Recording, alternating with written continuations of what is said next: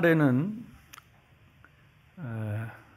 왕을 세워서 절대 권한을 줬죠.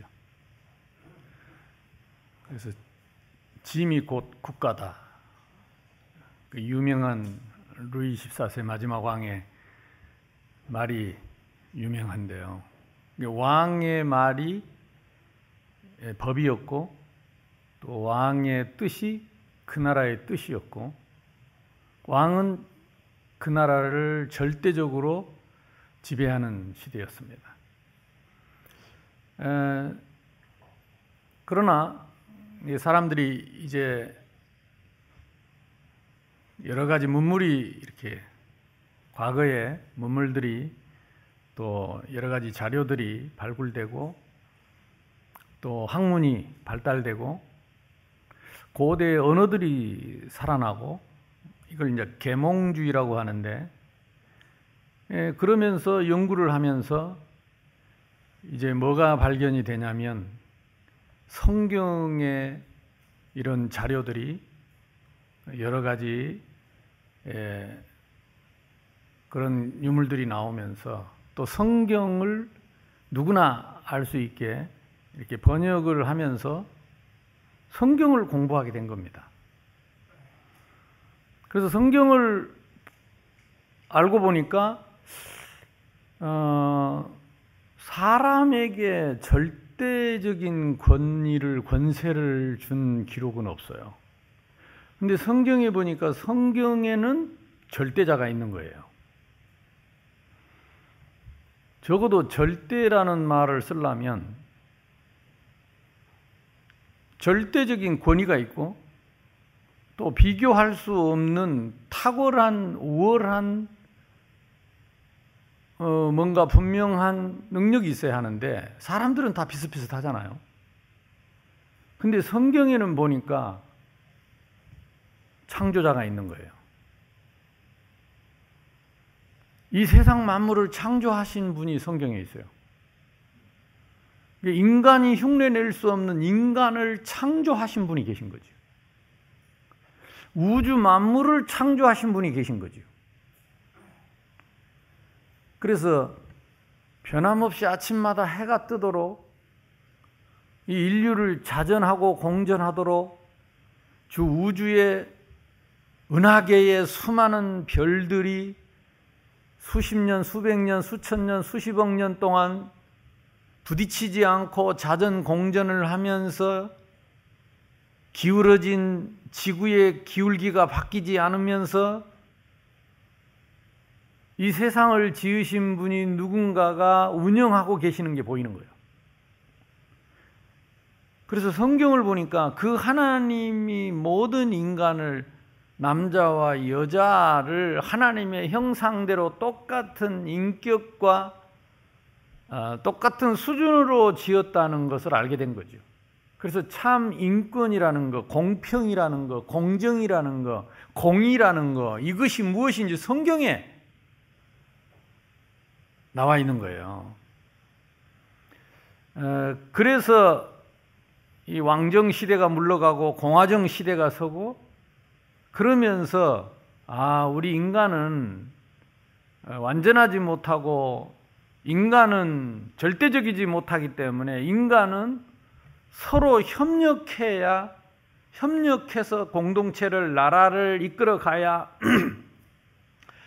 한쪽으로 치우치지 않고 공정하게 이끌어 가겠구나. 이게 공화정이고 그래서 자유민주주의가 탄생한 것이 이 삼, 삼권을 분립시킨 거죠.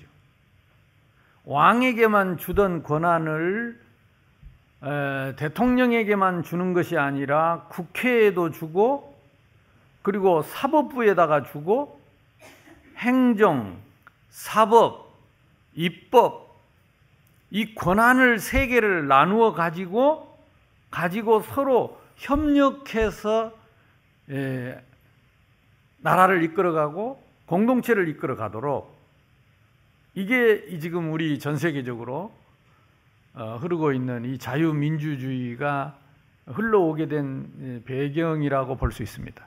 그래서 자유민주주의의 뿌리는 성경입니다. 왜냐?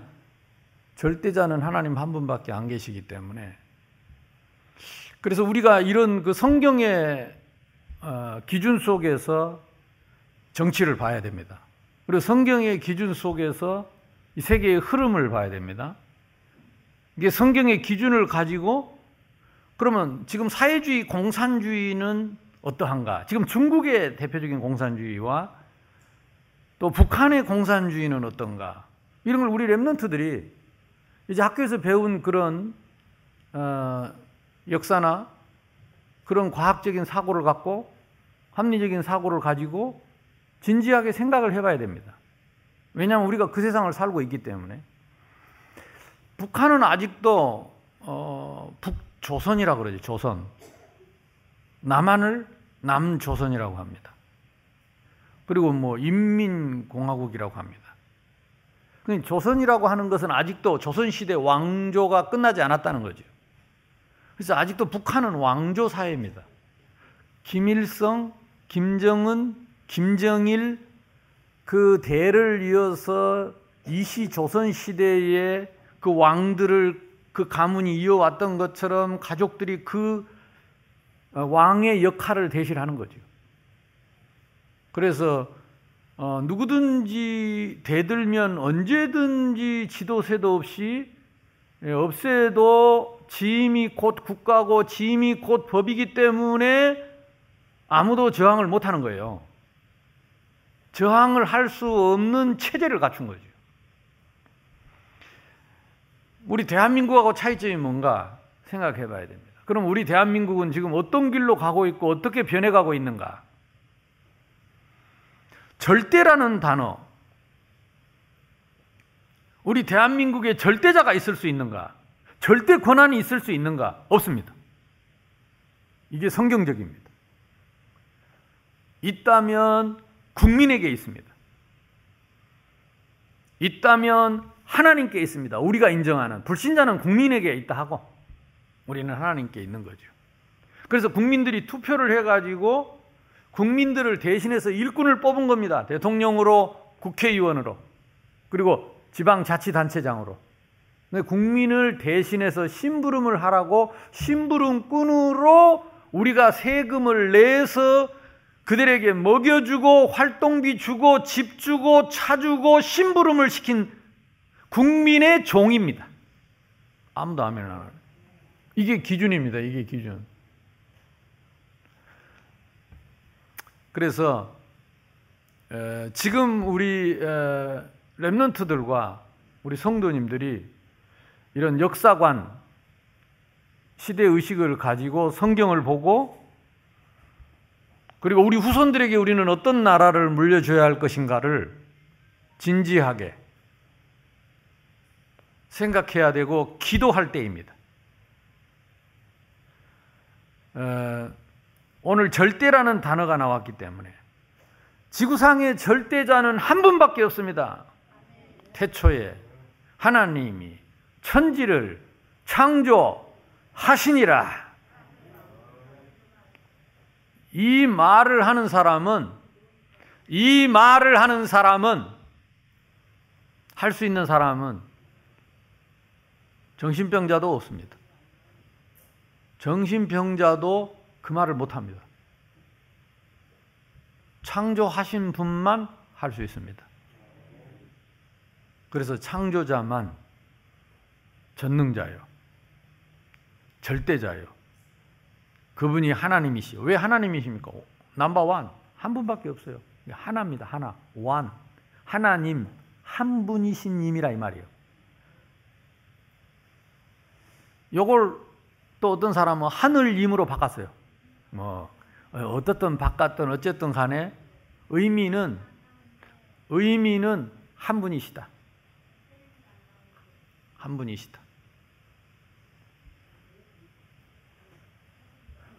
그래서 저와 여러분이 이 하나님을 믿고 그 하나님의 자녀가 된 줄로 믿습니다. 그래서 하나님 그 절대자가 주신 절대적인 신분, 그 절대자가 주신 절대적인 권세. 이 땅에는 절대자가 없고 절대 권세가 없지만 절대자가 주신 하나님 자녀, 절대자를 택하신 하나님의 자녀는 그 절대적인 신분과 절대적인 권세를 갖게 되는 것입니다. 이 절대자가 정한 기준이 성경입니다. 그래서 우리 절대 신분을 가진 우리의 기준은 성경입니다. 그 절대자가 정한 복음이 그리스도입니다. 그래서 이 땅에 그리스도 외에는 복음 없습니다. 절대자만이 우리의 참 생명입니다. 그래서 절대자 그리스도가 예수가 그 그리스도가 예수 그리스도 예수께서 하나님이 인간의 몸을 입고 절대자가 생명으로 오신 것입니다. 그분이 절대적인 주권으로 우리를 위해 죽으셨고 말릴 수가 없었어요. 아무도. 그리고 절대적인 주권으로 부활하셔서 우리의 절대적인 생명이 되셔서 우리의 마음 문을 두드리는데 지금도 영접하는 자, 곧 그 이름을 믿는 자 속에 우리 속에 오셔서 절대적인 신분이 되신 것입니다. 절대적인 권세가 되신 것입니다. 그래서 절대자인 하나님께서는 당신의 자녀들에게 절대적인 신분과 절대적인 권세를 주셔서 절대적으로 불가능한 이 세상을 정복하며 다스리도록 이 땅에 절대 가능의 복음으로 하나님 나라를 세우도록 하나님 자녀에게 천명 소명 사명을 주신 것입니다. 어, 왜이 세상이 절대 불가능한 세상입니까? 왜 이 세상이 절대로 심판을 피할 수가 없습니까? 하나님의 절대적인 기준이기 때문입니다. 절대자이신 하나님이 정하신 기준이기 때문에 하나님 자신도 바꿀 수가 없는 거예요. 하나님 자신도 바꿀 수가 없어. 하나님이 천지 만물을 창조하시면서 절대 기준을 질서를 주셨어요. 그게 나무는 흙에서 흙에서 뽑히면 죽는다니까. 물고기는 물에서 이게 기준입니다. 절대 기준.